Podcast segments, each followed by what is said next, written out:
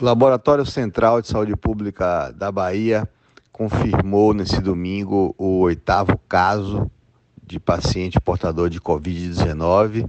Trata-se de um homem de 49 anos, residente no município de Salvador. Ele está bem, está em casa, em isolamento. Uh, esse oitavo caso mantém a origem, a fonte identificada de contaminação, ou seja, ainda não temos casos de transmissão comunitária ou sustentada. Isso é importante, eu, eu reitero, eu insisto, não existe transmissão comunitária ainda na Bahia e por isso não há necessidade de se suspender aulas, alterar calendário escolar e tomar decisões mais radicais.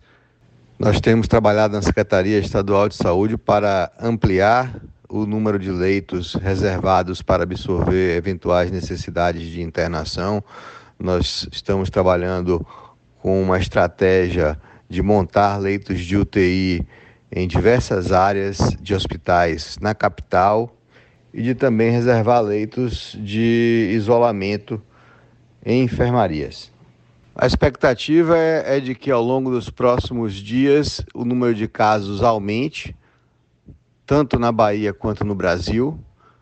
Nós estamos fazendo o esforço junto com a nossa sociedade, junto com a comunidade, junto com todos os baianos, para que esse pico se torne o mais tardio possível e que se dilua ao longo das semanas. É importante reduzir a velocidade de crescimento dos casos para que o sistema de saúde possa dar conta de atender aqueles casos mais graves que precisarão ser internados, principalmente aqueles que vão para UTI e ventilação mecânica. Para isso é importante que a população ajude, evitando aglomerações, mantendo a higiene das mãos e a toalete respiratória.